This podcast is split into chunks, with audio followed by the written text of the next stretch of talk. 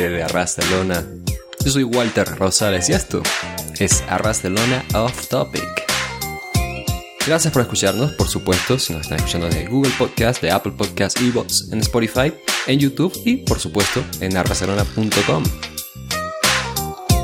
El día de hoy vamos a platicar un poquito ¿no? del mundo actual, de varias cosas, movimientos. Vaya, yo necesito a alguien experimentado para ello, alguien que sepa de investigar, ¿no? de, adentrarse en las cosas, e incluso, ¿por qué no?, de sacarle un podcast ¿no? a esos temas y para ello pues hace su regreso, ya lo conocen de Último Hombre en Pie.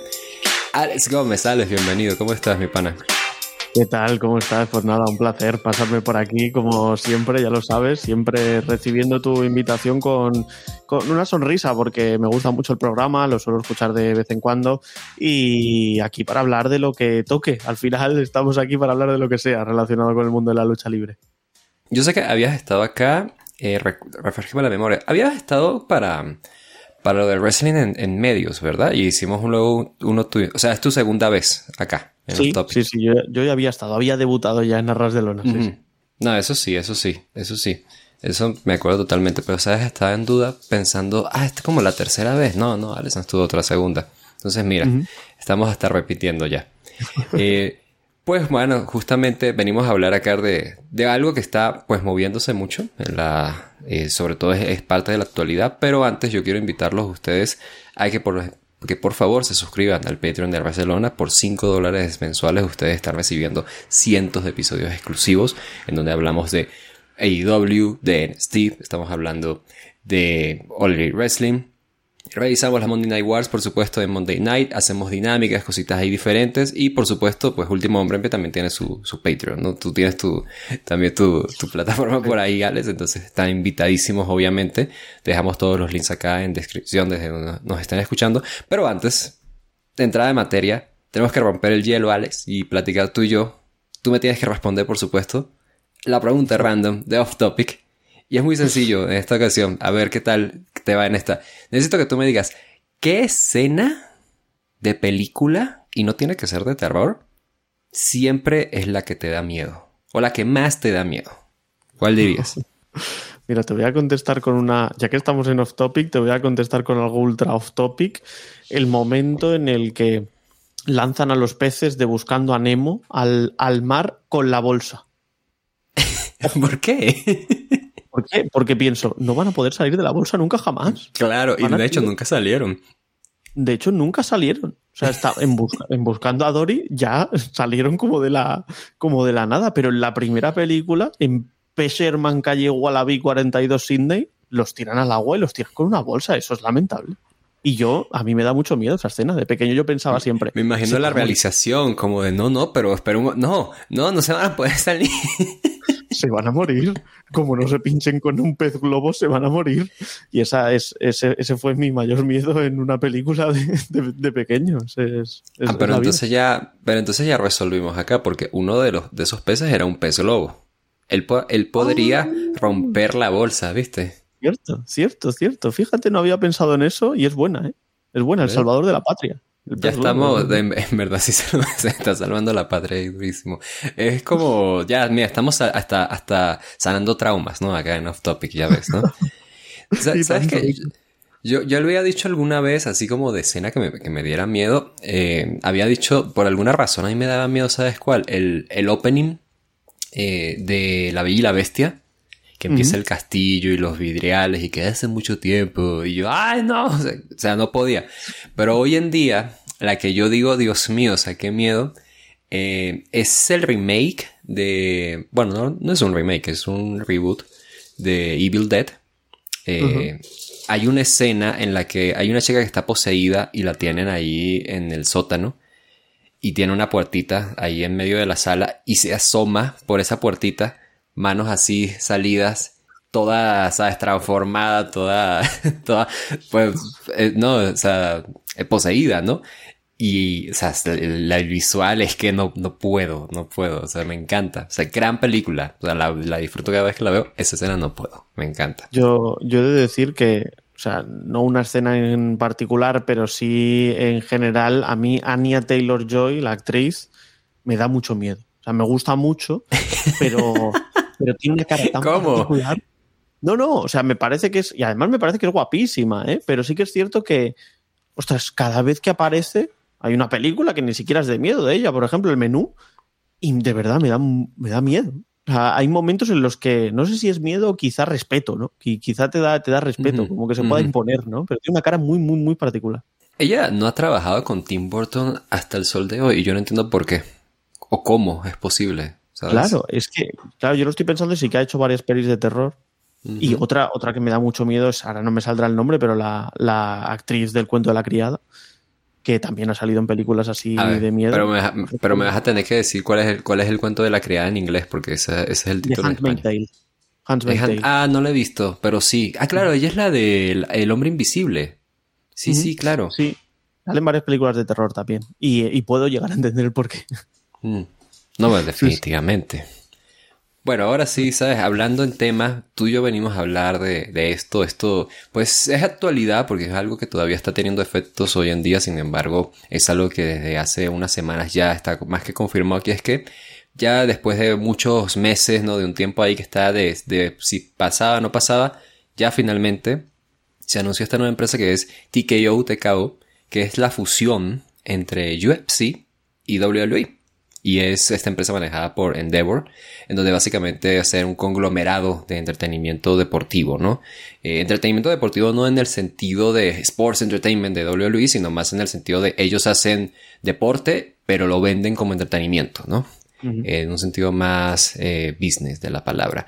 Y bueno, esto ha traído pues varias consecuencias. La principal es que, bueno, hubo un cambio en la jerarquía por completo de WWE. Por muchos años esta fue una empresa que estaba cotizando en bolsa, Vince McMahon siendo el presidente, dueño, eh, en fin. Y hoy en día es parte de estas directivas, sin embargo, no está como presidente. En su lugar, el nuevo presidente de WWE es Nick Khan, que ya tiene un tiempo, por supuesto, que se unió. Ya no tenemos a Triple H, como parte de la parte administrativa de WWE, solamente en la parte creativa, tampoco ni siquiera Stephanie McMahon, o sea, no hay un McMahon excepto por Vince. Y hubo varias salidas importantes, ¿no? Aquí, gracias a Solo Wrestling y a David González, estoy viendo acá que algunas son más o menos como desaparecidas para nosotros y fueron destacadas para la empresa. Por ejemplo, Catherine Newman, ella era vicepresidenta ejecutiva y jefa de marketing. También estaba Amanda Bloom, que ella, escuchan esto, directora de datos maestros empresariales y gobernanza. Ella fue básicamente uno de los que, una de las que dentro del departamento de tecnología ayudó a que la WWE Network se desarrollara, clasificara y presentara material, ¿no? Entonces, vaya, clave para, para nosotros que estamos consumiendo el producto. Eh, Triple H, como les decía, se aleja de la parte administrativa y es que ahora está describiendo esta empresa de TKO como esta nueva evolución de parte de WWE. Eh, Endeavor ya es propietaria de UFC desde hace bastante tiempo y han ha hecho bastantes cambios en UFC en las últimas décadas. Sin embargo, aquí en WWE ya se están presentando como, ok, ahora se viene una nueva transformación de este producto. Y hay algunas cositas ahí que han hecho, eh, pero vaya, eh, ahí de eso lo, vamos a, por supuesto, desmenuzar. Pero eso nada más quiero aclarar y dejar aquí también dicho que va a ser de la mano de Ariel Sepp Emanuel, que va a ser presidente, eh, CEO, y de Mark Shapiro, que va a ser CEO. Eh, Ari Emanuel, que ha trabajado con Endeavor, un tipo que ha trabajado, vaya, en, en, todo básicamente. Es uno de los hombres más poderosos en Hollywood, aparentemente. Si yo entro a su Wikipedia, se habla de que el tipo ha trabajado con diferentes, diferentes productoras en cuanto a series, en cuanto a diferentes cosas. Y Mark Shapiro, igualmente, él sobre todo en la parte deportiva. Trabajando en ESPN, por ejemplo, logró que ESPN trajera el Monday Night Football de la NFL, la NBA, y hoy en día pues está trabajando igual con Six Flags, que para quien no lo conozca es una cadena de parques eh, de atracciones a nivel mundial, y igualmente está trabajando con, como asesor de, estaba trabajando como asesor al menos en WME, que es eh, William Morris Endeavor, ya les digo, y estaba trabajando también ah, como productor en diferentes cortometrajes, en largometrajes, en fin. Y vaya, a ver. Eh, no, no, no puedo escuchar tu, tu opinión cuando esto sucedió en el podcast de Último Hombre en Pie, pero ¿cuál, ¿cuál, fue tu reacción cuando ya se anunció esto de, ok, no, miren, nueva evolución de WWE, nueva empresa, y tú dices, ya, bueno, esto cambia cómo estábamos, el, cómo era el status quo, ¿no? De nosotros como fans. ¿Cuál fue esa primera reacción que tú tuviste, Alex? A, mí me sorprendió de primeras que, que WWE fuese comprada por Endeavor y no fuese comprada por Comcast, que es la empresa que tiene a NBC Universal. NBC Universal tiene USA Network, que USA Network tiene los derechos de momento de Roy de NXT. Además, Comcast también es la empresa que tiene Peacock, que es la marca que tiene los derechos de la WWE Network en los Estados Unidos, a razón de mil millones por cinco años. Entonces yo me paraba a sumar y decía, hostia, mil millones a razón de cinco años por la network son mil millones. De repente te paras a pensar y dices, son 265 millones por tres horas de Raw y dos horas de NXT cada año. Entonces dices 250, 265, te pones en más de 500 millones anuales. Ostras, quizá le sale a cuenta a medio plazo a Concas que compre WWE. Eh, me parecía muy sensato, lo más lógico. Y ahora, bueno, la, salta la sorpresa y WWE no va a tener eh, los derechos de SmackDown en Fox, sino que los va a tener en NBC. Eh, entonces hablamos de que volvemos también al mismo conglomerado, con lo cual a mí me sorprendió mucho de primeras que no la comprase Comcast eh, y que sí lo hiciese Endeavor, que Endeavor era de, de, prácticamente todas las opciones la más pequeña. La más pequeña porque sí que es cierto que tiene, compró UFC 2016, si no me equivoco, pero es una empresa que tampoco tiene un capital enorme. Lo que pasa es que eh, es, es, una empresa que se dedica precisamente a esto, ¿no? A acaparar ya no solo talentos, sino también empresas para desarrollar. Y mmm, tenía, tenía mucho sentido, tenía mucho sentido, pero reitero, no, no creo que fuese la primera opción para muchos. Y tenía mucho sentido porque tenía UFC y porque podían crear esto. Lo que a mí me vino de nuevas también ya después de la compra de Endeavor y demás, es sobre todo que la fusionasen con UFC en salida a bolsa. Eso a mí me sorprendió porque WWE, al ser tan hermética, también ha sido siempre muy impermeable. Entonces, siempre todos los problemas, nunca ha fluctuado demasiado en bolsa, siempre ha seguido creciendo a un nivel más o menos constante y eso, eso se lo tenemos que, que achacar a Vince McMahon, que yo creo que hacía un muy buen trabajo en lo en lo puramente empresarial, en lo personal, pues ya sabemos todos cómo, cómo funciona Vince, ¿no? Eh, entonces, a mí me sorprendió eso, ¿no? Que añadiesen cierta volatilidad al mercado juntando WWE con UFC, pero luego te paras a mirar en el plano mayor, en la foto grande y piensas, ostras, es que cómo no voy a hacerlo. Tengo los derechos, tengo la compra de UFC, tengo la compra ahora de WWE, ¿por qué no voy a salir a bolsa con un gigante de más de 20 mil millones de dólares? Claro que sí, ¿no? Y, y al final ha parecido todo bastante, bastante orgánico. Sí que es cierto que mucha gente se hace muchas películas y se piensa que esto va a afectar directamente al producto. Nada más lejos de la realidad, simplemente salen a bolsa juntos y poco más. Pero, mm, pero es muy interesante, ¿no? Porque sí que es verdad que ahora puede, pueden tener sinergias. Tú hablabas al inicio un poco de, de cómo han despedido a gente importante y han despedido a gente importante porque hay, hay puestos que se doblan. Y esto ya ocurrió en UFC cuando lo firmó Endeavor, que había varios puestos que, que fueron omitidos o fueron fusionados. Y, esta es un poco la base, ¿no? Ver cómo funciona ahora WWE con UFC, ver cómo afecta eso en lo empresarial para WWE sobre todo, sin los McMahon a la cabeza, y esto cómo puede evolucionar eh, UFC está en ascenso, WWE estamos viendo que también a nivel de cifras, entonces yo creo que puede ser un acierto, pero habrá que ver porque de momento hay bastante incertidumbre, tanto con inversores como con accionistas, de momento hay bastante incertidumbre y habrá que ver cómo se posiciona todo ello. ¿Sabes qué? Justamente algo que olvidé mencionar al inicio, cuando estaba haciendo como este repaso, este contexto para la gente, es que precisamente Vince McMahon estaba en, en el centro de todo esto, ¿no? Porque Vince McMahon pues, para el que no lo sepa, misma, misma, es alguien que yo lo digo eh, entre fanáticos de wrestling y pensamos, ah, sí, ¿no? O sea, normalizamos muchas de las cosas que ha hecho, pero es alguien que tú describes a alguien que no ve wrestling y se pregunta cómo demonios ese tipo dirigió una empresa, no estuvo preso desde el primer día, ¿no? Dijo la N-word en televisión abierta, o sea, encubrió asesinatos y todo, ¿sabes? O sea, es como que cómo es posible que él siguió en esa posición de poder. Y pues finalmente hubo pues esta controversia, ¿no? Él eh, lo acusaron de estar desviando fondos, bueno, estaba desviando fondos, ¿no? Sí, sí. eh, para callar. confirmado. sí, y eso, era para callar a una persona que estaba demandando por eh, acoso. O sea, entonces, vaya, esto es fuerte, ¿no? Y estaba en el center porque todos estábamos dando por hecho hasta hace un año, pues Vince McMahon, pues adiós, adiós de WWE, no tenemos a Vince en WWE, ¿qué se le va a hacer? No, pues ya veremos.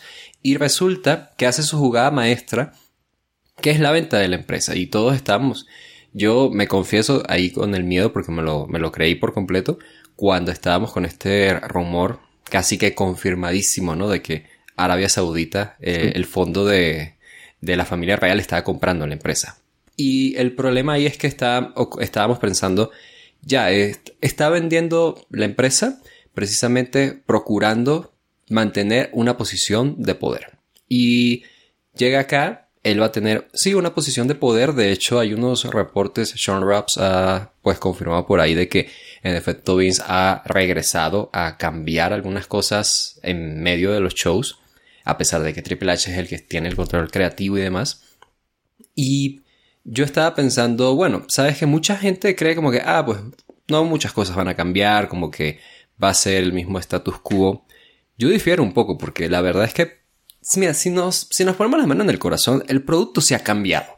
El, el, producto, el producto estrictamente, el producto, lo que está dando WWE ha cambiado hace un año en comparación. Hace dos años ni, ni hablar. O sea, hay muchas cosas que cambiaron en forma de presentación de, las historias, combates, de la producción de los eventos, etc. Pero es que yo creo que en donde probablemente vamos a ver más cambios es en la presentación de la empresa, porque precisamente eso se puede, se puede ver en un ejemplo que es la UFC. UFC, pues la forma en la que cambió con Endeavor para bien o para mal, tuvo un cambio significativo. Empezaron de pronto que si los peleadores dejando de tener eh, patrocinantes en sus uniformes, ahora estaban usando casi que uniformes de pelea, ¿no? Con la marca UFC. Eh, la forma en la que están produciendo sus shows ahora en el Apex, eh, que es el centro de desarrollo que tienen allí en, en Las Vegas. vaya, empezando a ser diferentes ahora temáticas de pay-per-views están intentando posicionar un poco pues de gente diferente como la cara de, la UFC eh, y de hecho están un, poquito digamos no sé siempre he notado creo yo así como un eh, alguien desde fuera como un espectador he notado una cierta no rencilla pero como un duelito de poder no sé entre Dana White y quienes manejan realmente UFC que es Endeavor Em, y no sé, tú cómo lo veas. Yo, yo personalmente sí estoy viendo que está ocurriendo un cambio, pero creo que realmente se va a venir algo en la presentación. En la presentación yo quiero pensar en cómo nosotros vamos a acceder al contenido de ellos o a quienes le van a vender los derechos televisivos, etcétera, etcétera. Bastante significativo eh, para WWE. Pero tú cómo lo ves? Sí, yo, yo ya te digo, tengo mucha curiosidad por ver cómo venden los derechos televisivos tanto de Raw como de NXT, porque no tengo nada claro que se los vaya a quedar NBC y no tengo nada claro nada. O sea, salió Nick Khan a decir que incluso podían cambiar eh, Raw de día en función de cuánto dinero les ofreciesen, cosa que me parecería una calamidad. O sea, Monday Night Raw es uno de los programas más longevos de la historia de la televisión y es y está asociado a la noche del lunes. Entonces, que, que tú en este caso intentes por un contrato más o menos suculento por cinco años cambiar la mentalidad de los estadounidenses, a mí me parece, me parece complejo y no, Como cambiarle el nombre a Saturday Night Light, ¿no? Ahora se va a llamar Wednesday Night Live. No, bueno. Claro, eh, eh, ese, es uno de los, para mí, principales, eh, principales dudas, ¿no? Entonces, a ver también a quién se lo venden porque están todas las puertas abiertas. Ahora con la llegada de Endeavor, ya hemos visto que NBC se queda con SmackDown, pero ¿qué pasa con Roy NXT? Y es me parece bastante relevante porque se está hablando también incluso de que se pueda vender a plataformas de streaming. Amazon ya tiene cosas en directo, como puede ser el Thursday Night Football de la NFL. Eh, tenemos Disney con ESPN, su canal deportivo, que también tiene ESPN Plus, que es donde se ven los pay-per-views precisamente de UFC. Entonces, eh, no sé si querrán homogeneizar en este caso contenidos con UFC y con WWE y cuando se acabe el contrato con Peacock, por ejemplo, para emitir la network en exclusiva allí en Peacock, si esto cambia también, porque eso, eso es otro detalle, no sabemos realmente qué quiere hacer eh, Endeavor con estos derechos. Los derechos de UFC eh, me parece que expiran en el 27, no sé si en el 26 o en el 27. Entonces, claro, ahí tienes un poco de margen, de margen para intentar homogenizarlos si es que eso es lo que quieren. Y, y eso y eso me parece mucho más relevante de lo que la gente cree, porque entonces ahí sí veremos si Endeavor mete mano o si verdaderamente quieren continuar con el devenir de las empresas por sí solas, porque ahora mismo pues Dana White puede hacer lo suyo, pero siempre está cotado lo que mm, de WWE tenemos, por ejemplo, a Vince McMahon, que realmente Vince McMahon no forma parte, digamos, de, de, la plana mayor de WWE. Ahora mismo Vince McMahon lo que tiene para dejarlo claro, es el 18% de las acciones de TKO y es el director ejecutivo de TKO. Es decir, él está por encima de Nick Khan, presidente de WWE, él está por encima de Dana White, presidente de UFC, y él es el que controla esas operaciones. Eso no implica que vaya a tener eh, una intervención diaria ni en WWE ni en UFC, que yo creo que, que, que esto tampoco ha quedado muy claro porque la gente se piensa que ahora Vince McMahon como que es el jefe de todo. No, Vince lo supervisa todo, pero realmente poder fáctico no tiene. De hecho, antes tenía poder de voto y el mayor poder mmm, autoritario a nivel eh, de, cuántas acciones controlaba, no es el caso. Él forma parte de la junta directiva de TKO, pero él ya no puede hacer y deshacer en la junta directiva. Él volvió en enero del año 2023 y dijo, oye, quito a los detractores, meto a la gente que es de mi agrado o que me va a votar, es decir, Michelle Wilson y George Barrios, que eran eh, expresidentes de WWE, y votaron a favor de una eventual venta de la empresa, con Vince McMahon a la cabeza. Esto ya no lo va a poder hacer. Ahora está supeditado a lo que digan desde arriba. Él eh, forma parte, evidentemente, es director ejecutivo, por así decirlo, de TKO, pero TKO está controlada por Endeavor. Y eso yo creo que, que, hay que quedar claro, porque la pirámide él ya no es el que está arriba, ya no está en la punta de la pirámide. Ahora él tiene por encima a gente a la que le tiene que rendir cuentas. Y creo que eso también es muy importante para entender hacia dónde va el futuro de WWE y UFC. Y cuando decías el tema de la presentación, yo creo que fíjate que UFC tiene algo más que aprender en tema presentación que a la inversa porque sí que es verdad que UFC tiene un muy buen producto, a mí me gusta mucho, yo lo consumo habitualmente, pero sí que es verdad que me hacen falta entradas, me hace falta algo de pirotecnia, me hace falta un poquito más de juego, ¿no? Se juegan bien con las luces, pero no tanto con las entradas, eh, las, las, músicas están bien, pero son insuficientes, quizá con algún atuendo, no sé, eh, algo distinto, algo diferente, ¿no? O que pueda diferenciar también a otros luchadores, que yo creo que eso es algo bastante importante que ahora mismo no lo está cumpliendo UFC. Y creo que ambas tanto WWE de UFC y UFC de WWE se pueden beneficiar de esto. Yo creo que ese debería ser el primer paso que tome Endeavor, ¿no? No homogeneizar, pero sí por lo menos aprender de los otros. ¿Sabes qué? Estaba, estaba pensando justo, me, me decías como de, de, esta comparación con UFC y es que es, es un poco injusto eh, siendo, siendo realista, porque yo estaba desde antes de hablar aquí, de iniciar el programa pensando en esto, decía, bueno, es un poco injusto. Como hacer esta comparación de UFC y WWE, de así afectó Endeavor a UFC, así va a afectar entonces Endeavor a... Eh, perdón, afectó a UFC, eh, así va a afectar entonces a WWE. ¿Sabes? Porque eh, estamos hablando de dos industrias distintas, quieras o no, pero hay un problema bastante, bastante claro ahí, es que o una diferencia muy clara, y es que UFC es MMA. Las MMA eh, es un deporte reconocido de forma unánime. Tienen una federación internacional, hay gente que está peleando porque entren a los Juegos Olímpicos, se desarrollan campeonatos mundiales, campeonatos mundiales juveniles, etcétera, etcétera, etcétera. Sin embargo, podemos convenir que UFC es la empresa de MMA más grande del mundo. Y la gente aún así sabe distinguir que UFC es MMA. A pesar de que de pronto el fan promedio no conozca quiénes, quiénes son los campeones en One, en, en Asia, sabe uh -huh. que es MMA. Ahora, la cosa aquí con WWE es que, y esto es una realidad, es que a pesar de que estamos fanáticos como tú, como yo, quienes nos escuchan, que saben que es WWE, que es New Japan, quién es Kenny Omega, etcétera, etcétera, para mucha gente, WWE es el mundo, es el universo, ¿no? De, de wrestling. O sea, ellos son, ellos saben es WWE. Y eso es lo que conocen.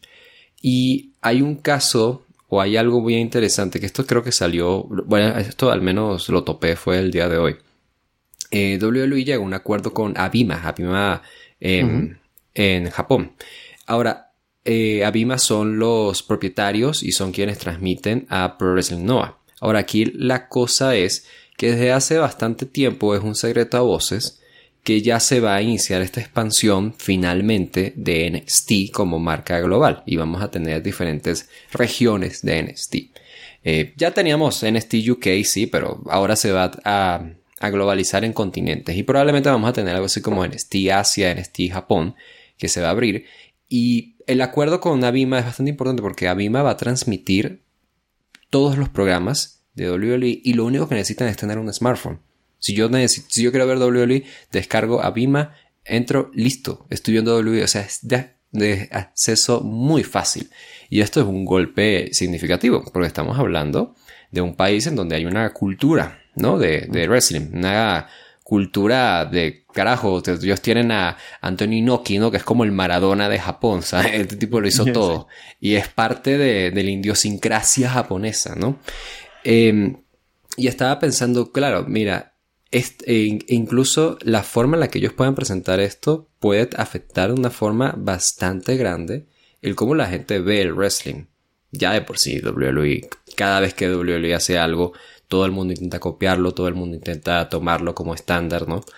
Pero hoy en día incluso pues, todavía más. Eh, tú, tú viéndolo así como, como fan, sabes, Mark, como, como somos, eh, ¿qué te genera alguna preocupación o, qué te hace pensar estos planes de, ya sí, vamos a llevar esto al siguiente nivel? ¿Qué significa el siguiente nivel? ¿El siguiente nivel puede ser bueno o puede ser malo para el resto?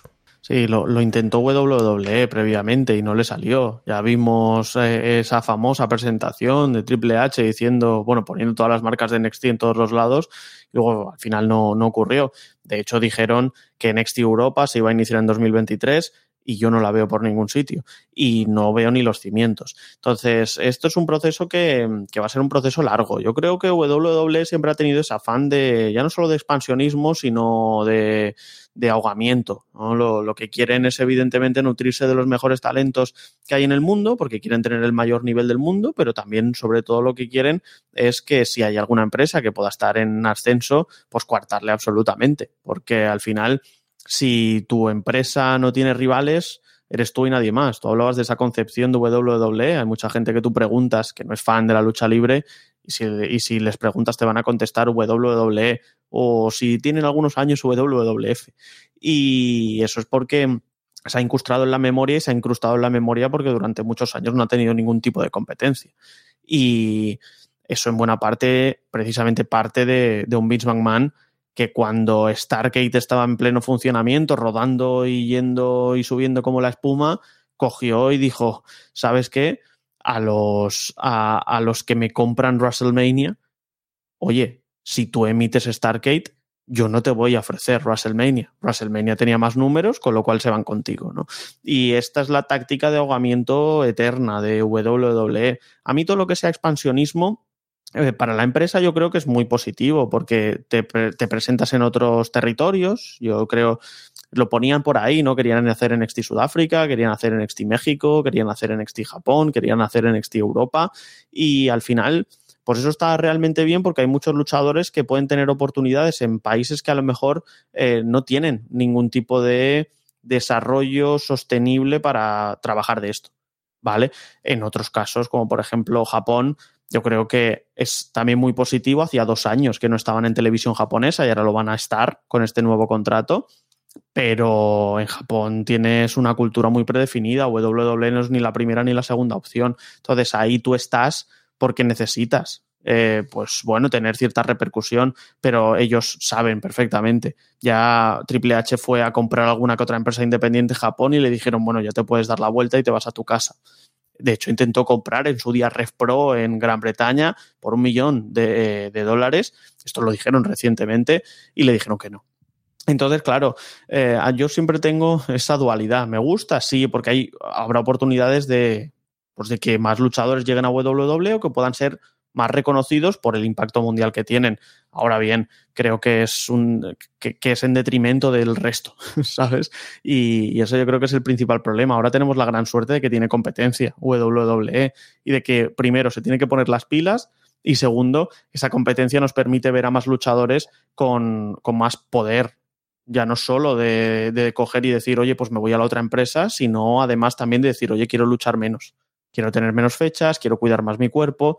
En fin, hay, hay, hay varias cosas que creo que benefician a, a, todo el mundo de la lucha libre. Para WWE, pues claro, si están en más sitios, mejor. A nivel empresarial, de lujo. Fueron el otro día a la India, Superstar Spectacle, y perfecto, ¿no? Adelante con ello.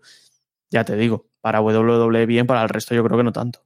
¿Sabes qué? Es que estoy pensando mucho, ¿sabes qué? Perdón la muletilla.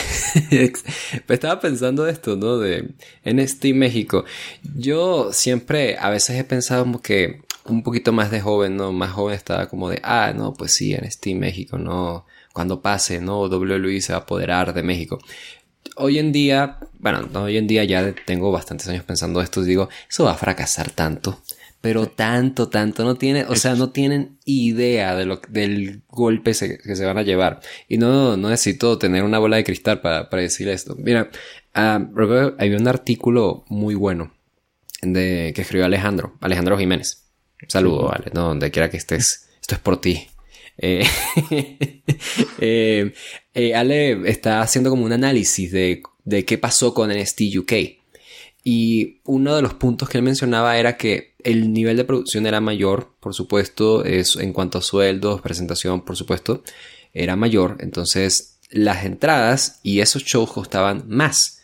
Pero entonces, la, lo que pensaba el público era como de, ¿para qué voy a pagar más dinero para ver algo que ya puedo ver acá? Eso es exactamente lo que yo creo que pensaría el público mexicano y es que ya yo lo había dicho también cuando estábamos aquí en Barcelona, estábamos hablando de, de All In, de All In London. Yo mencioné algo así de que NJF dijo, no, que ah, vamos a hacer un show en el Azteca, aquí en Ciudad de México. Y yo dije, eso va a fracasar tanto, porque es que precisamente, incluso cuando a la gente le gusta algo mucho aquí, el fan mexicano no lo paga si es muy caro. Y puse este ejemplo, ¿no? De que tenías a... este ejemplo, a ver si tú, tú lo entiendes, si estás con, con la juventud, Alex. Está Taylor Swift y está Peso Pluma. Peso Pluma estaba cobrando más caro que Taylor Swift su concierto en el mismo lugar. Y la gente que dijo, pues no, no. Y Peso Pluma vendió mal ese concierto, o está vendiendo mal. Precisamente porque es como de, me encanta, ¿no? Eh, a mí me parece esa morra, etcétera, pero yo no, no quiero, no, no puedo. En, en, cambio, pues precisamente, imagínate, viene un AEW y, planea hacer un show de esa magnitud, no lo va a comprar, porque un estadio así es costoso, ya de por sí un juego de fútbol, imagínate un show de lucha libre.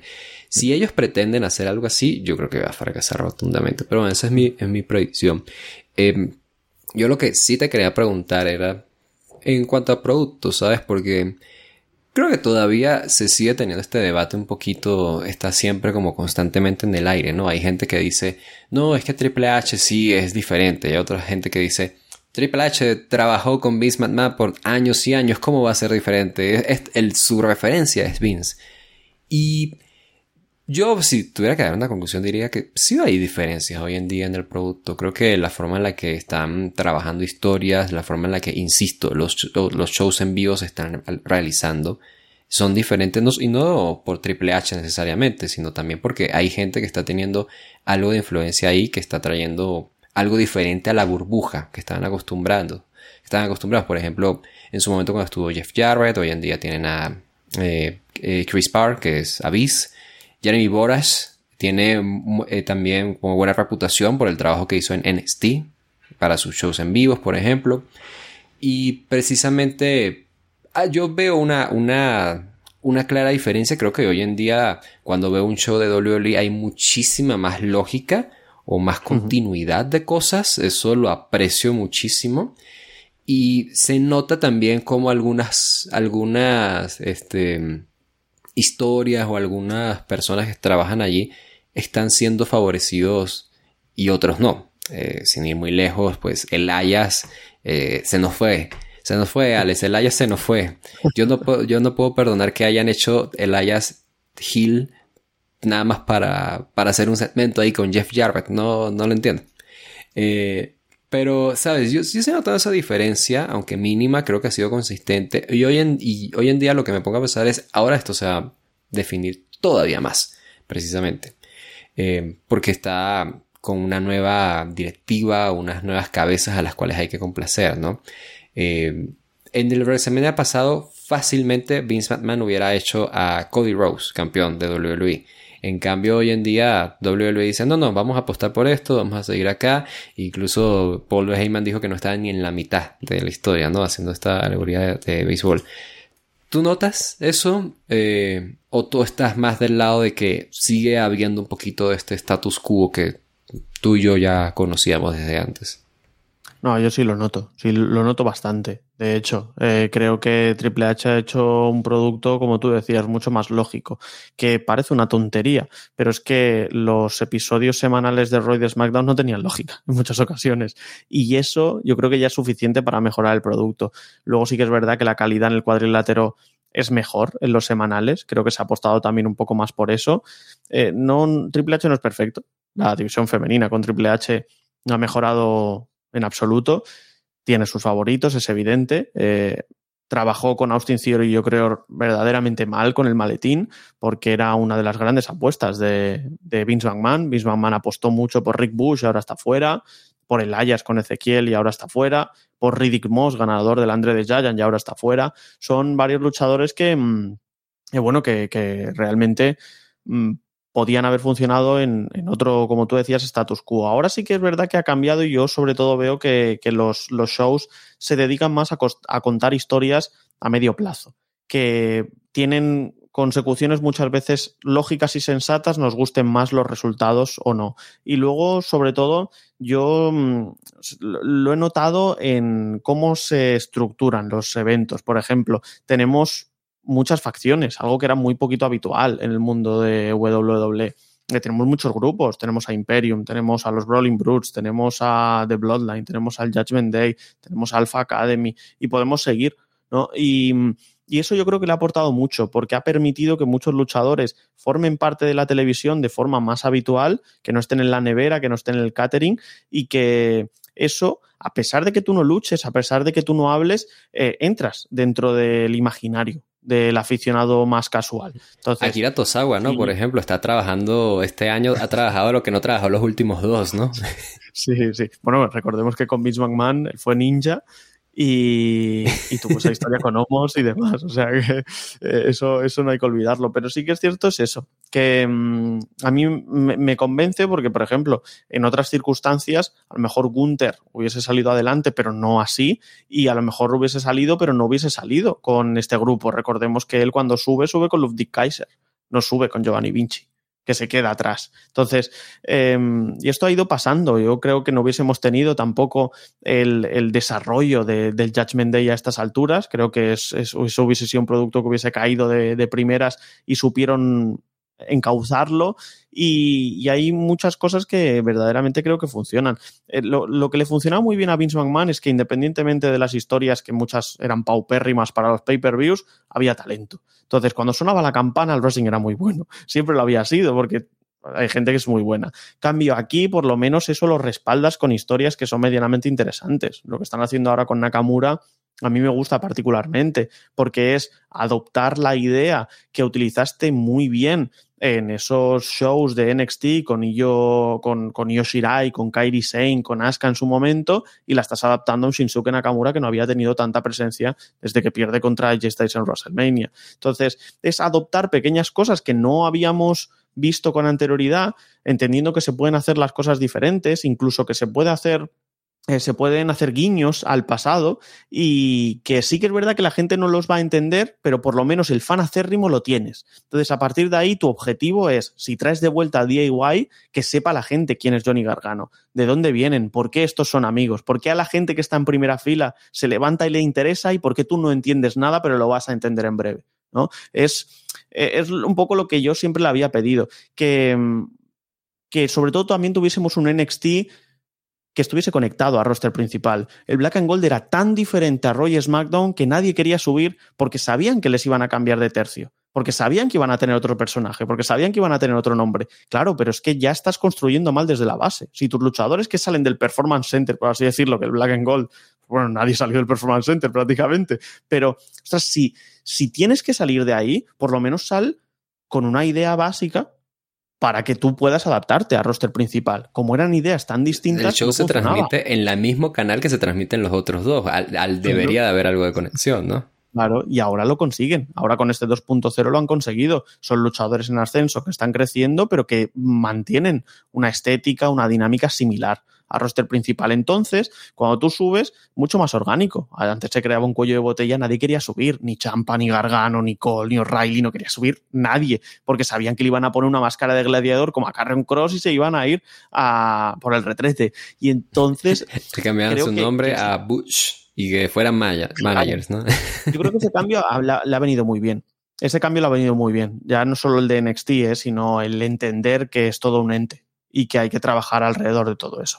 Y Triple H, con sus fallos, con sus errores, con sus problemas, con sus ideas, me parece que ha hecho un producto mucho, mucho mejor. Ahora antes los ROS eran entre deficientes y suficientes, ahora los ROS son normalmente entre bien y notable. Y, se nota mucho. La calidad de dos, tres puntos por encima Mm, lo ves con Gunther, lo ves con, eh, con muchos luchadores, lo ves con Chad Gable, lo ves con el desarrollo de Jay o Jimmy Uso, por ejemplo, la historia de The Bloodline, que no despegó hasta que llegó Triple H. Eh, no sé, me parece que hay muchos motivos para creer que Triple H está haciendo mejor las cosas.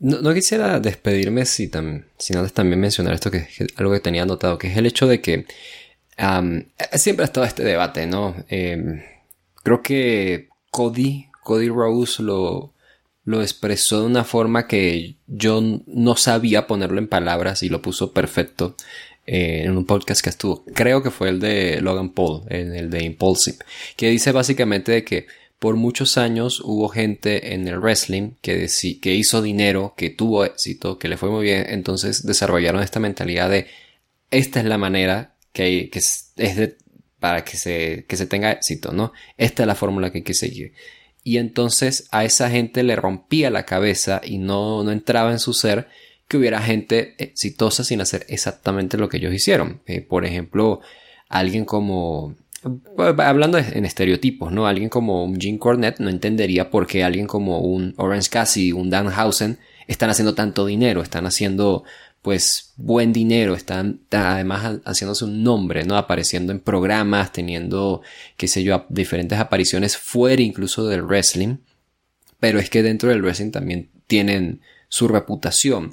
Y me parece interesante esta, esta era, digamos, entre comillas, que se va a venir porque por mucho tiempo creo que WWE estaba funcionando más o menos en esa lógica y luego comenzó una una especie de ola disruptiva, ¿no? Que si empezaron a hacer la New Generation para hacer algo, un wrestling diferente, luego la actitud era, no, vamos a hacer Crash TV, ¿no? Vamos a hacer el, básicamente el show de Jerry Springer, pero acá. Luego empezaron a hacer, no, no, sabes que no hay, no hay que traer luchadores, esto es Sports Entertainment, vamos a traer gente del fútbol, no sé qué, divas, empezaron el concepto de divas, ya ves, eh, Luego, pues te digo, como que trajeron todos estos guionistas de Hollywood, ¿no? De series y que tienen experiencias que jamás habían visto WWE en sus vidas y los ponían a escribir promos de 30 minutos, ¿no? De por qué John Cena, eh, no, debía ganar a quién sé yo, ¿no? Rival, rival al azar.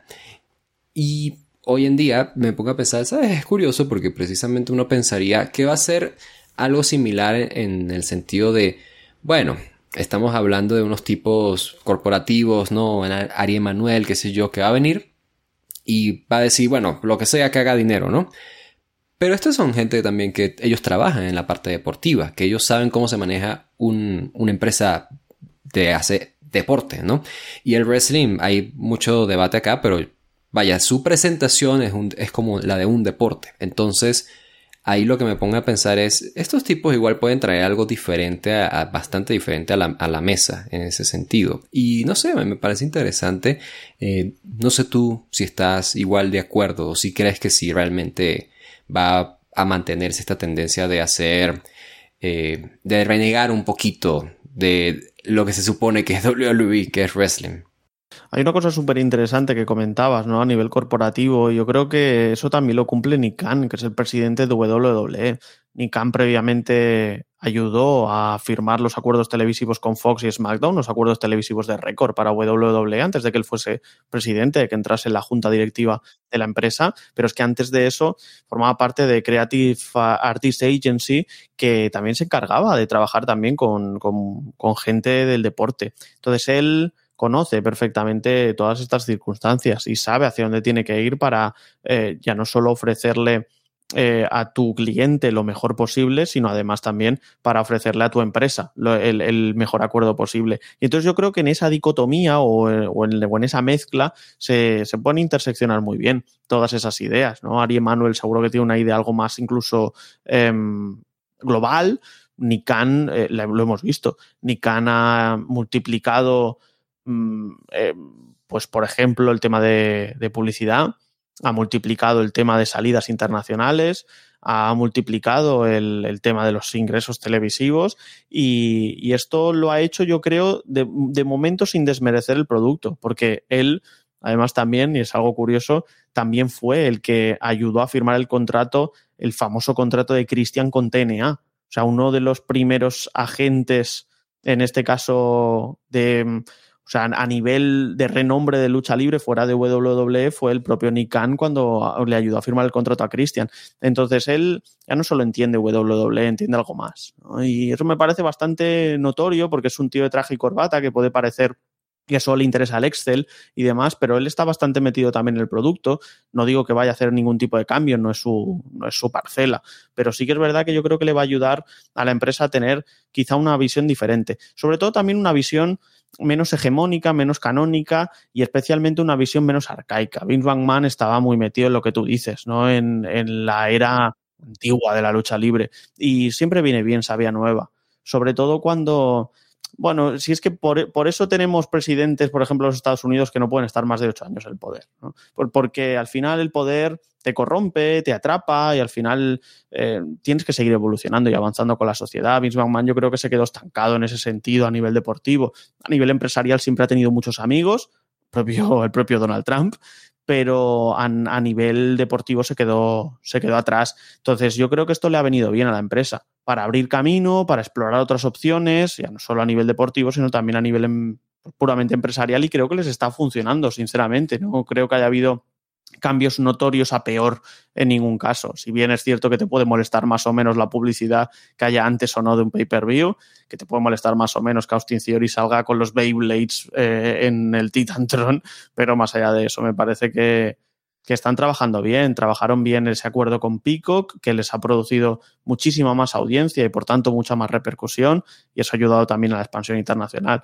Entonces yo creo que WWE va viento en popa en ese sentido y que Nick ha sido uno de los, de los grandes nombres que ha provocado eso y en WWE estoy convencido que están muy muy contentos con su actuación.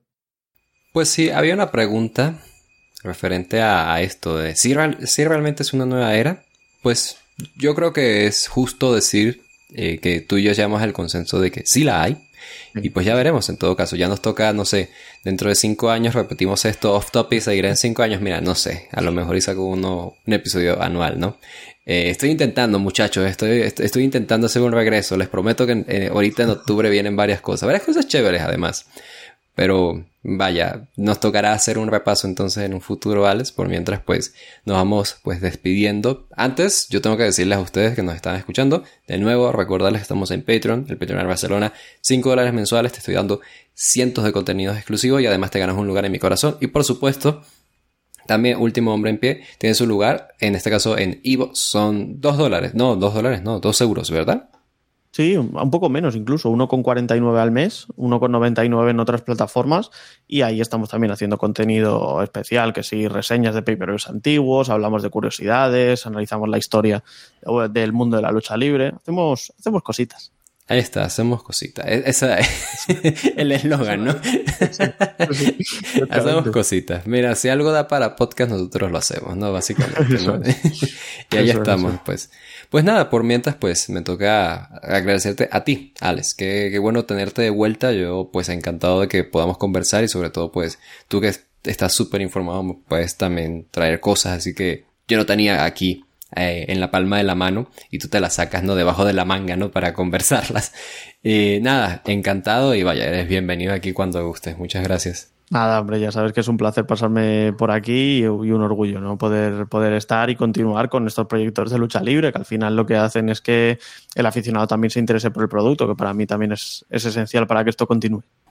Y por supuesto, pues me toca agradecerles a ustedes que nos estuvieron escuchando a través de Google Podcast, en Apple Podcast, en Evox, en YouTube, en Spotify y por supuesto también si lo hacen en arbarcelona.com. Ya saben entonces que vamos a estar sacando más episodios de Off Topic. Ya tengo dos revisiones de películas que me llaman mucho la atención ver qué es lo que ustedes pensarán al respecto. Porque van dedicadas a, ¿no? al, al mes spooky, el spooky octubre, ¿no? Entonces vamos a hablar un poquito de terror y también relacionando un poquito con la lucha libre. Pero por mientras, pues ya nos estaremos viendo. Recuerden dejar like, comentario, lo que ustedes gusten. mientras tanto, de parte de Alex Gómez y de Walter Rosales, a todos un abrazo y gracias por su atención.